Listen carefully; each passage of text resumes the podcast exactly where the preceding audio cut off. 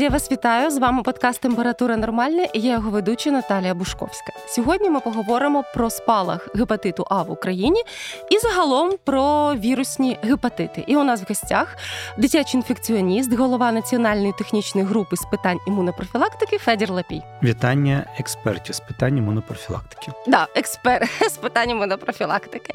Дякую, що долучились. Дивіться, за останніми повідомленнями Міністерства охорони здоров'я вже зареєстровано понад 250 випадків угу. гепатиту А у Вінниці і прилеглих територіях. Так, переважно це Вінниччина. І, так. до речі, на сайті МОЗ писали, що поодинокі випадки в інших областях ніяк епідеміологічно не пов'язані з цим доволі великим спалахом. Тобто, якась проблема саме на Вінниччині. Чи є вже розуміння, що могло спричинити такий спалах? Є кілька сценаріїв або кілька версій, що могло стати причиною, але поки що жодна з них не є остаточною і до кінця підтвердженою. Насправді дуже схоже на те, що звідки взяли вони вірус, це через воду, ймовірніше за все. Але підтвердження тому немає, хоча брали проби води, вірус гепатиту А не був виділений у воді. Брали колодязі, брали систему водопостачання, вірусу гепатиту А не виділено. Але тим не менше, як кажуть, ми все одно залишаємо під підозрою і найбільш ймовірною версією це все ж таки водний шлях передачі. Чи могли бути які-небудь інші через продукти харчування? Мало ймовірно, але принципі ніхто не відкидає, тому що якби у нас була б підтверджена версія перша, да, ми могли би повністю відкинути інші версії. Е, знаєте, мені це нагадала один серіал про сімейного лікаря британського, mm-hmm. який приїхав в таке миле село в Британії, і там почався цьому селищі спалах чи то ентероколіту, чи то ротавірусу, і ніхто не міг зрозуміти, звідки ж воно могло взятися, і ніби все добре із каналізацією, з продуктами, і в дитячих колективах. І виявилось, що місцевий житель продавав якусь супер-пупер корисну воду, яку брав з якогось озера, яке абсолютно не було придатним для цього, але подавав її як як дуже корисну цілющу воду. Бачите, це навіть було в серіалі британському. Я ну, подумала, Наталя, раптом щось таке має місце. Насправді Насправді, при розслідуванні подібних спалахів я вже казав, що є кілька версій. Це подібно до того, як е, слідчі е, там висувають кілька версій, їх перевіряють, доводять, спростовують. Ми не змогли довести жодної, але тим не менше і не можемо на сьогоднішній день спростувати. Те, що вірус не був виділений безпосередньо в питній воді, ну не означає, що його там таки не було. Угу. Але на момент обстеження, де його там не було. На момент обстеження, Абсолютно. так. так. Ну, детективна історія. Але ну, детективна історія, якщо я не помиляюся, Еркюль Пюаро, його перше розслідування було з приводу отруєнням або вірніше хвороби ботулізму, ага. весілля і е, отруєння ковбасою можу собі уявити. Це взагалі моя параноя, це ботулізм. Окей, якщо сказати про те, хто переважно заразився, наскільки мені відомо, дорослі. це дорослі. Так. так. Тобто жодної дитини. Ні, дітей близько здається 20%, угу. але це діти були шкільного віку. Тобто не маленькі, я зрозуміла. Ну це наскільки мені відомо, вірус гепатиту А доволі легко проходить у дітей до 5 років. І навіть більш старшому віці, угу. але тут є певна абсолютна залежність. Чим менший вік дитини, тим більш легкий перебіг гепатиту А відмічається. І навпаки, чим старший вік, тим більш тяжчий перебіг гепатиту А відмічається. Якщо говорити про дітей. Там до 5 до 6 років, то жовтяниця у них розвивається менше ніж 10% випадків. Це насправді ж дійсно ознака того, що у нас все добре з санітарією, що маленькі діти це не підхоплюють. Як сказати, тут навпаки, можливо, Україна через те, що належить до території середньої ендемічності. Ми вже до дорослого віку набуваємо імунітет, угу. набуваємо імунітет через зустріч з вірусом, коли зустріч з вірусом не супроводжується розвитком жовтяниці більш таким тяжким перебігом. Бо тут кажуть, дійсно, в філософії ми можемо тут розпочинати говорити, чи варто, чи не варто боротися, бо є країни високоендемічні, І там переважно от всі діти зустрічаються з вірусом, хворіють легко. Чи є тяжкі випадки? Так, але все одно ми говоримо про більшість. І вже до дорослого віку вони мають імунітет і повторно зустрічаючись з вірусом гепатиту А, вони не хворіють. Країни, які мають високий рівень санітарної культури, наприклад, такі як Німеччина, країни Скандинавії, не зустрічаються в дитинстві мешканці з вірусом гепатиту А. От вони підростають, приїжджають в Україну, приїжджають країни високоендемічні, або, наприклад, можуть зустрітися, і зустріч в дорослому віці супроводжується більш тяжким перебігом гепатиту А.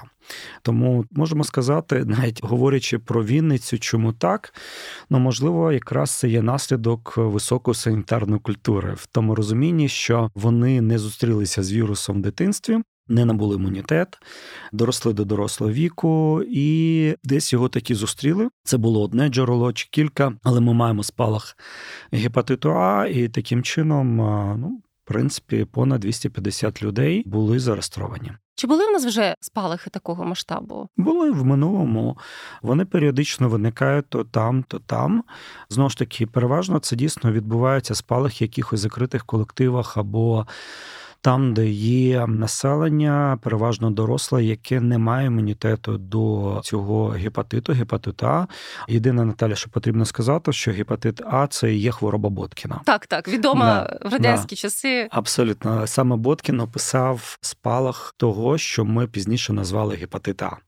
До гепатиту Б і С, який передається через кров статевим шляхом, він стосунку не має.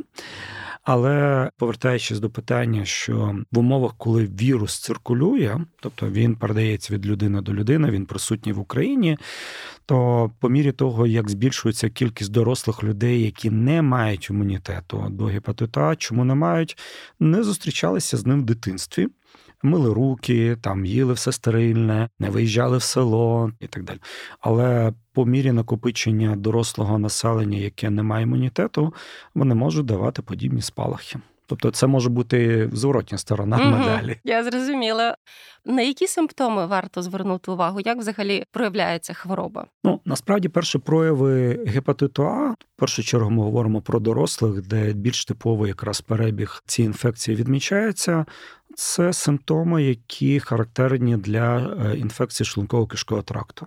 Може бути підвищення температури, може бути діарея, може бути нудота з блювотою. Угу. Може бути щось подібне до грипоподібного варіанту, тобто як грип перебігає, або може бути подібно, в тому числі з залученням суглобів, так зване артралгічне, тобто коли є ураження суглобів. Але так чи інакше, у багатьох дорослих, врешті-решт, розвивається жовтяниця. Угу. Якраз вона і змушує думати, чи немає часом гепатиту гострого гепатиту. І хоч тут можна говорити про певні особливості жовтяниці, перебігу хвороби при гепатиті А, але будь-який пацієнт з жовтяницею потребує все ж таки обстеження щодо біохімічних аналізів, визначення рівня білірубіну, який це білірубін, прямий чи непрямий, тобто з чим ця жовтяниця пов'язана, шукають причину і, звичайно, обстежують на гепатит Б і С наприклад. Uh-huh. Якщо є дані певні епідеміологічні, тобто ви з певні країни, хоча і в Східній Європі були описані випадки гепатиту І або Є, його по-різному називають. Uh-huh, ну, Взагалі то правильно було б говорити все ж таки гепатит І, але тим не менше про нього теж треба пам'ятати і не забувати. І якщо ви не маєте підтвердженої причини, шукати тоді іншу причину для появи жовтяниці. Я зрозуміла. До речі, коли я була маленька, моя мама лежала в лікарні через, як тоді казали, хворобу Боткіна, гепатит А. Я також, коли я був маленький. І вона мені розповідала, і я, до речі, давно хотіла перепитати, чи це правда. От у мене є шанс, що одним з симптомів у неї був сильний свербіж в районі стоп. І лікарі так. тоді сказали, що це якраз одна з ознак гепатиту А. Чи дійсно такий симптом існує? Варто звертати на нього увагу? Е, це не обов'язково мають бути ступні, угу. це може бути шкіра в інших ділянках, але якби при жовтяниці, при гепатиті А, при певних формах виникає свербіж. Отакою. А, mm-hmm. цікаво. Чи завжди дорослі потребують госпіталізації, чи все ж таки все залежить від важкості стану? З приводу якраз ізоляції, то госпіталізація тут не потрібна. Угу. Чому? Тому що інфекція не передається через повітря, через краплинки, при кашлі або чиханні. При поцілунках мене питали, і мені самому стало цікаво, чи можливо при поцілунках передати інфекцію. Але оскільки вірус передається через фекально-оральний шлях і виділяються з фекаліями, то звичайно, якби якщо ними не кидатися, щоб вони потрапляли в дихальні шляхи, то вас і не заразять. Я зрозуміла. Тобто потрібно все ж таки не мити руки після до а, пацієнта, наприклад, е, приймаючи їжу. Тобто ізоляція тут не потрібна. Це не та інфекція, яка потребує саме госпіталізації через ізоляцію. Але відповідаючи на питання, якось мене журналістка допитувала, все ж таки статевим шляхом або як передається, настільки тісний контакт має бути, а як от безпечно контактувати з тим, хто хворіє на гепатит от вірус виділяється з фекаліями. Я, звичайно, пожартував, але це була правда. Кажу: ну, якщо ви не цілуєте в дупу, то не заразитесь. Я, ну, Вона каже, тобто, свої преференції, звичайно. Орально-анальний секс може передаватися вірус. Я кажу: ну, я, звичайно, про це не думав, але да. А я потім таки заліз в наукову літературу і таки да. Ну, воно логічно, бо якщо, наприклад, вірус виділяється з фекаліями, а під час орально-анального сексу у вас є безпосередній контакт, але кажу, знаєте, ну мені важко уявити людину. Ну, ми говоримо про дорослих, яка хворіє, а у неї болить живіт, в неї є діарея, їй погано, її нудить. Вона ще при цьому пожовтіла, і щоб це от викликало бажання ще мати якусь сексуальну активність. Ну, Ще в цікаві способи. Це в цікавий спосіб кажу. Ну теоретично так. Я потім таки знайшов статті, що так можливо. Case study були кейс, такі. Case report такі були. А от але кажу: ну не розглядайте це як основний шлях передачі е, в Вінниці. Я кажу, була. принаймні це не була якась вечірка, як це було, наприклад, з Mpox, віспою мавп. Ага, коли, було, було через таке. що вірус поширився в Європі саме через е, чоловіків, які мають секс з чоловіками. Там було 99%, Це були чоловіки. Кажу, ні, це інший варіант. Дякую, що якби нагадали, але це не вона. Не будемо підозрювати Вінничину аж в не. таких преференціях сексуальних. Окей, щодо захисту, звичайно, що найкращим захистом була б вакцинація проти гепатиту. А так. І в нас була доступна вакцина проти гепатиту. А на жаль, зараз вона в дефіциті, тому що лікарі, з якими я спілкувалися, сказали, що вигрібли вже останні вакцини. Звичайно, попит він е, чималий. Під час подібного спалаху, так, так. бо коли ти побачив, що все ж таки хворіють і хворіють тяжко, хоч не було летальних випадків, але тим не менше, навіть хворіти тяжко не дуже хочеться 100%. випадати з життя. Тому вакцина в першу чергу завозиться для ринку дистриб'юторами, виходячи з того, що може бути продано в Україні. Бо культура вакцинації проти гепатиту А в Україні ну, насправді не дуже висока. От інша справа, що ми маємо широкомасштабну агресію, ми маємо гуманітарну катастрофу, ми маємо серйозні виклики, особливо от після терористичного акту Російської Федерації підриву Каховської ГЕС.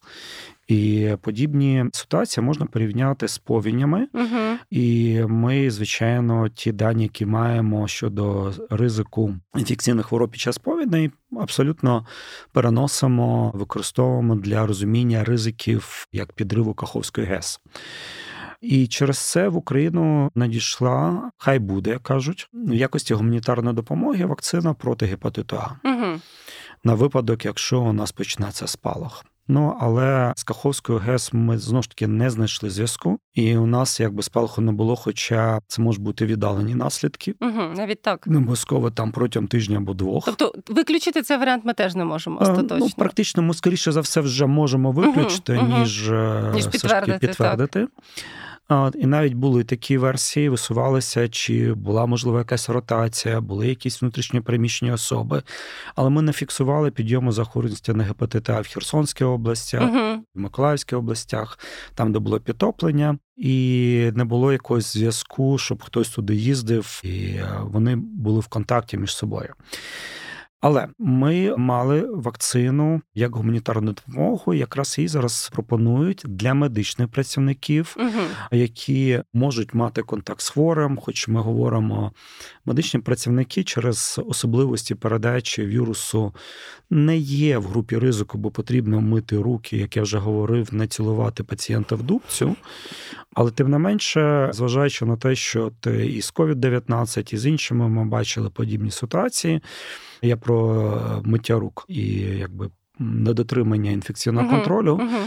то пропонуємо медичним працівникам. Але в першу чергу, для того, щоб зупинити спалах, пропонуємо контактним пройти uh-huh. вакцинацію проти гепатита. А. І вакцина дуже ефективна, і вона реально може зупинити. Тобто, це не той варіант, коли ми говоримо, що вакцинація може зменшити прояви тяжкість. Uh-huh. Вона може це зробити, якщо її вводити пізніше. Але якщо це робити дуже швидко, то можна зупинити поширення вірусу, аби, наприклад, ті, хто перебував в контакті з хворим, ну не заразилися і не захворіли.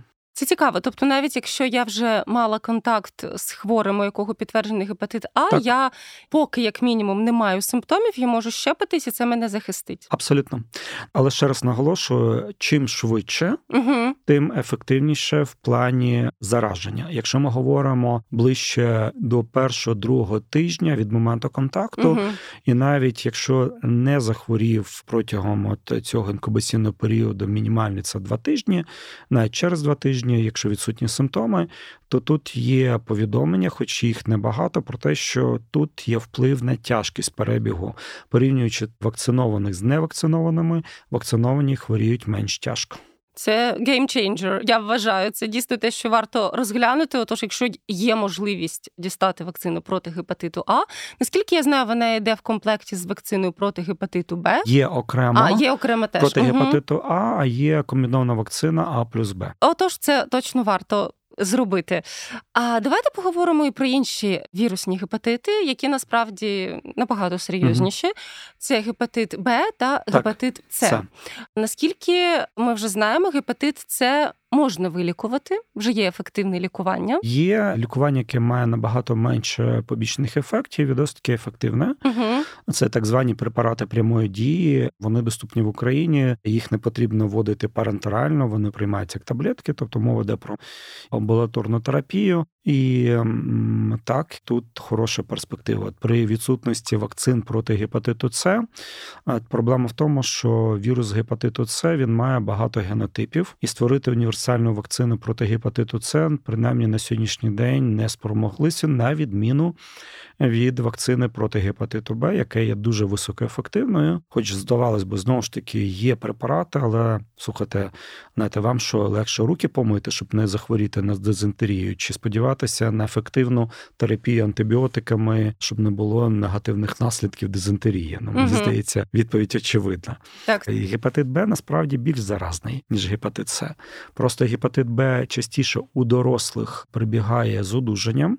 Угу. На відміну від дітей, у дітей там навпаки частіше зустріч з вірусом гепатиту Б перебігає без клініки вірус залишається, а потім років через 15-20 виникає раптом якісь проблеми з печінкою, Вплоть до раку, так. цироз, рак печінки, як вже буде в юнацькому віці або в молодому віці. У дорослих, навпаки, частіше гепатит Б прибігає гостро з клінікою, але з одужанням. А от гепатит С майже 90% відбувається хронізація. Угу. І от гепатит С ми називаємо поза очі лагідний вбивця. Чому чула таку фразу. Бо от е, якщо дорослий гепатит Б викликає клініку, ну, жовтяницю. Угу. І, як правило, більшість випадків закінчується одужанням гострого гепатиту Б. Меншість має хронічну інфекцію, то гепатит С при зустрічі не супроводжується клінікою. Ця клініка може бути дуже неспецифічна, ми тому і не виявляємо їх своєчасно. Але потім це може бути випадковість, зробили аналізи, знайшли, і зустріч з гепатитом С, скоріше за все, це буде хронічний гепатит С. Який руйнує печінку? Який як лагідний вбивця, тобто лагідний чому? Тому що він може перебігати тривалий час, але врешті-решт призводить до наслідків, коли потрібно казати про те, що знаєте, навряд чи ці препарати вам сильно допоможуть. Ми можемо попробувати збільшити тривалість життя, покращити якість, але не дуже сильно. Чи варто тоді радити людям періодично перевірятись на гепатит С, особливо, наприклад, тим, хто часто відвідує манікюрні кабінети? Кажуть, я чула хм. таку думку, що гепатит С – це просто мешканець деяких манікюрних кабінетів, де недостатньо стерилізують інструменти. Також бувають випадки, ніби як е, зараження в стоматологічних кабінетах.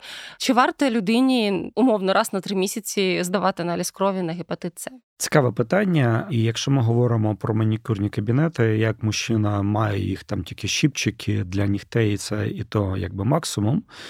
От, Але я чув про те, що жінки відвідують манікюрні кабінети дуже часто. Дуже часто. І знову ж таки, маючи жінок в сім'ї, то і говорячи з ними про це або з іншими колегами, маєте свій манікюрний набір. Але тут можна розкажу одну історію. Я Звичайно. думаю, що за давністю часу вона не буде тягнути за собою якусь кримінальну відповідальність. Це був, здається, мені 2000, мабуть, 9 рік. Угу. Давно. Тут я приховаю, хтось з журналістів мені телефонував, розслідувачів. Каже, Федір, а можемо в салоні татуажа підхопити гепатит Б або С? Я сходу кажу: так. Кажуть, а можна це довести? Я кажу, ні. Чому? Кажу, ну, маєте, у вас можуть бути контакти десь на стороні, статеві зв'язки, там якісь інші. І як ви ну, вам буде тяжко довести, що саме в цьому салоні татуажа або там манікюрному кабінеті вас заразили. От, Якщо у вас там ще якісь інші були грішки, про які вам ну, приємно згадати, але соромно розказати дітям, тому, знаєте, не про все ви можете якби розказати навіть лікарю або навіть подумати про це. Тому кажу, знаєте, довести буде тяжко. Але кажу, я не думаю, що вони використовують багаторазові голки. Кажу, ну вони використовують багато цей от ем, контейнер, куди заливається чорнило. Uh-huh. Кажу, я не спеціаліст, кажу, але ну не знаю.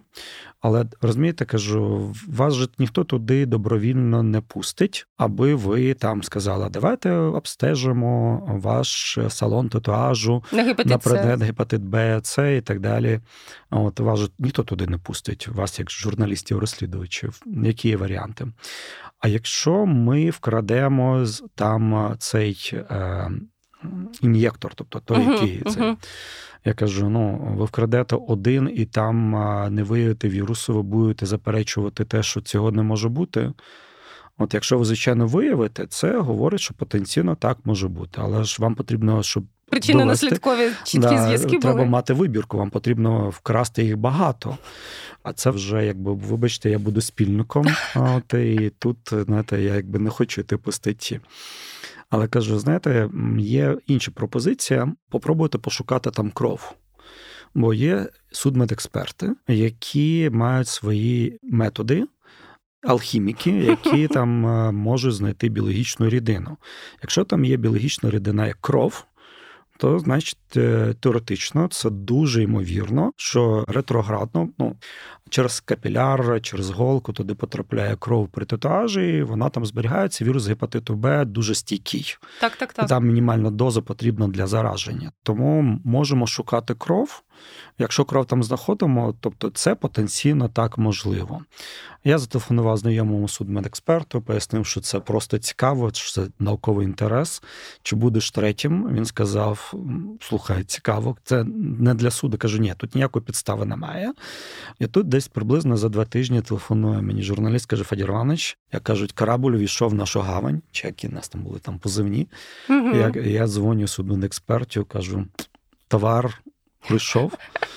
От, Тобто, давай цікаво, що там є, чи немає. І він потім дзвонить, каже: я знайшов там кров. Отакої. Тобто кров ретроградно туди поступає. Я не спеціаліст по татуажу, я не знаю там ці девайси, які зараз використовують. Це був, я ще раз наголошую, 2009 рік. Тобто, це якраз те, що ми кажемо, потенційні ризики існують. Знову ж таки, гепатит Б дуже стійкий, на відміну від гепатиту С. Для гепатиту С треба постаратися, щоб заразитися uh-huh, насправді. Uh-huh. Хоч він і лагідний вбивця, але все одно потрібно постаратися. За гепатитом Б набагато все простіше. У природи завжди все якось трохи зважується. Як страшна хвороба, не завжди так легко заразитись. І не, ну, не в усіх випадках, звичайно. Цікава історія. До речі, часто чула, як лікарі-інфекціоністи кажуть, що всі ці страшні історії про те, як хтось знайшов десь голку і вколовся, насправді це більше небезпека гепатиту Б. Так. Ніж ВІЛ, якого всі і це бояться. цілком реальні історії. Історії абсолютно реальні. І, до речі, якщо це сталося з дитиною, яка не вакцинована, у батьків є шанс запобігти хворобі. Дуже швидко звертатися до спеціалістів, бо потрібно оцінювати ризики, по-перше, гепатит Б в першу чергу. Щодо вірусу імунодефіциту людини, там має значення, бо знову ж таки ВІЛ заразитися набагато тяжче, ніж вірусом гепатиту Б. Так, бо він, як ви сказали, дуже стійкий і, до речі, про щеплення проти гепатиту Б. Ще в 2014 році, от коли я очікувала на першу дитину, було дуже багато антивакцинаторських маніпуляцій, які транслювали лікарі, які правда не мали жодного відношення до імунопрофілактики, да, це могли бути ті самі акушери-гінекологи. Да. І вони розповідали, що не потрібно робити щеплення так. проти гепатиту Б, бо де ж ваше немовля знайде собі цю хворобу, нашу перевантажувати печінку. Хоча ну ви ж знаєте, що до печінки вакцина так. проти гепатиту Б без стосунку немає. Я знаю, але давайте це ще раз прокомунікуємо давайте. для батьків, які можливо і досі сумніваються, чи десь могли чути ці міфи. Ну я, мабуть, скажу про те, що небесна канцелярія знає нашу долю, але ми не завжди можемо так би довіряти інформації, яка надходить до нас через різні голоса. Що я маю на увазі? Дитина може дійсно знайти голку на дитячому майданчику. Раз дитина можливо потребуватиме хірургічного втручання. Два дитина можливо отримає опік через те, що там підійде до плити і е, на себе переверне там окріп. І в комбустіології, в опікових відділеннях ризики дуже високі. Насправді, по-четверте, окей, дитина рано чи пізно стане ну, жити статевим життям. І по п'яте, вірус дійсно легко передається. Я розказую завжди історію свого старшого сина, коли я на прийомі дізнався про те, що у нього два друга з гепатитом Б. Один з ним ходив, займався спортивно-бальними танцями, інша дитина ходила в садочок. І при тому, що у дітей, ще раз наголошую, на відміну від дорослих, зустріч з вірусом, як правило, без клініки. Угу. Це знахідка, це зміна в аналізах. І діти дуже заразні, бо діти не передають один одному через статевий шлях. Але у дітей часто йде кров, бо вони займаються глибоким бурінням з видобутком корисних копалин з носу, або вони просто падають, роздирають коліно, і, вибачте, цього вже достатньо, аби його кров потрапила до вас і вам передати гепатит Б. Тобто навіть такі ситуації, якби вони цілком ймовірні. І, звичайно, як лікар зберігає лікарську таємницю, я знав про ці контакти, про це не знає ніхто інший. Але такі ситуації вони досить поширені насправді в Україні. Те, що стосується міфів, то вакцина проти гепатиту Б не містить навіть вірусу, угу. щоб якимось чином бути причетною до печінки. Вона містить лише один єдиний білок, який є вірусу гепатиту Б, це HBS-антиген поверхневий антиген, е, який може виявлятися в крові. Це не є вірус, HBS антиген не входить в печінку, ніяким чином її не вражає, але наша імунна система розпізнає цей антиген і таким чином формує нам захист проти інфекції, яка зумовлена вірусом гепатиту Б. Я думаю, тут ще зіграв злий жарт той факт, що хибно могли жовтяницю немовлят пов'язувати з щепленням Згодом. проти Абсолютно. Ні, ну, гепатиту. Ну, дуже часто так і було. Бо ми, хоч вакцинацію проти гепатиту Б, якби розпочали раніше ніж 2001 рік. Але чому я кажу про 2001 рік? Тому що якраз у 2001 році Україна отримала допомогу від глобального альянсу щодо впровадження вакцини проти гепатиту Б, і ми за перший рік взагалі нічого не платили, її не купували. Угу. Це була вакцина бельгійського виробництва, і тоді вона стала масово доступною як універсальна вакцинація проти гепатиту Б. Але цей якраз період співпав з періодом боротьби за грудне вигодовування. І багато хто забув, що таке жовтяниця від грудного молока, і що таке жовтяниця дітей, які перебувають на грудному вигодовуванні. От і коли в 2002-2003 рік, от ви згадали там 2014 рік, і от ви згадали ці роки, навіть я ж кажу, це довго тягнулося. Питав колег, кажу, як ви пов'язуєте жовтяницю на третій, четвертий, п'ятий день життя дитини з вакцинацією на перший день? Вони казали. Там же є вірус у вакцині. Кажу, ви знаєте, я вас розчарую, там вірусу немає. І це було відкриття для людей. Да, так. Кажу, ні живого, ні мертвого, взагалі ніякого. Ні, не а кажу, як, якби був би там вірус, то дивіться, ми вірусом заражаємося через ін'єкцію або статевим шляхом, ну через ін'єкцію uh коли, наприклад. Є таке поняття, як інкубаційний період. Інкубаційний період мінімальний для гепатиту Б 28 днів, ну 28-30 днів. Кажу, якби жовтяниця і ураження печінки були б пов'язані з вірусом, який є в вакцині, насправді вірусу там немає. То ці події мали би бути через місяць, а не на третій, четвертий, п'ятий день. Це було відкриття. Сказав, а що ж тоді? Я кажу: а ви не хочете взяти там підручник педіатрію Гудзенка за 1972 чи 77 рік, наприклад, і почитати про жовтяницю новонароджених, які перебувають на грудному вигодованні чи від грудного молока, яка частота. І, в принципі, просто порахувати, з якою частотою у вас будуть діти з жовтяницею, що є нормою для дітей, які перебувають на грудному вигодованні або від грудного молока, наприклад. Да, І знову ж таки, там є свої підходи, але, будь ласка, пригадати це і не звинувачувати в цьому вакцину. У нас були роки, коли ти припинили вакцинувати від гепатиту Б, жовтяниця, немовлять, нікуди не зникла. Отакої. Пороблено, мабуть. Як пороблено, да, місце прокляте, да, як да. в старому анекдоті. Отож, не боїмося щепити своїх дітей, це їх захистить від дуже серйозних проблем зі здоров'ям в майбутньому. А якщо дитина до 5 років заразилась на гепатит Б, до 90% це хронізація. хронізація. 70, е, там, якщо перший рік, це 90% ага. хронізації, до 5 років там знижується до 70% приблизно. Так що. У дорослих лише 5% хронізації. Тоді на закуску поговоримо про руснявий фейк. Не буду його повністю цитувати, щоб не поширювати зраду. Але це почало розноситись угу. телеграм-каналами. Проте вони використали для пропаганди спалах гепатиту А угу. на Вінниччині як доказ того, що от ви відмовились в 2014 році від наших вакцин. Ви ж подивіться, що сталося. Насправді тут купа маніпуляцій. Почнемо з того, що в нас ніколи не було вакцини російського виробництва проти гепатиту. А я принаймні не пам'ятаю так. За останні 20 років. Ні, не було. По-друге, ми насправді зробили собі дуже краще, відмовившись від цих вакцин, бо їхні вакцини були не схвалені Всесвітньою організацією охорони здоров'я. Та є процедура, яка називається прекваліфікація. Виробник може податись на прекваліфікацію, пройти цю процедуру. Це для нього відкриває, наприклад, е, можливість свої вакцини продавати через спеціальні е, фонди для тих країн, які не можуть за них заплатити. Тобто, насправді, це ваша репутація.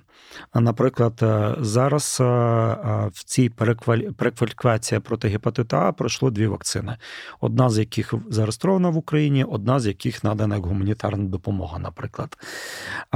Але Наталю, ви праві, тобто ну, вони не перекваліфіковані російські вакцини. Чому я це згадала? Це застереження, що будь-яку складну ситуацію в нашій країні ворог буде використовувати для поширення фейків Як і це пропаганди. Робили раніше. Так це було і раніше, а зараз тим паче з початком повномасштабного вторгнення. Отож, не забуваємо про інформаційну гігієну. Все, що каже Росія, це брехня. Ну розумієте, маючи такий еталон брехні, ну так, це так, дійсно так. країна як еталон брехні.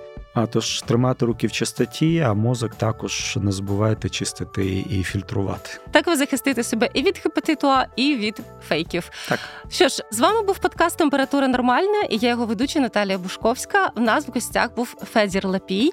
Нагадую, що наші подкасти ви можете прослухати на сайті Української правди, а також на таких платформах, як Apple Podcast та Google Podcast. Будьте здорові!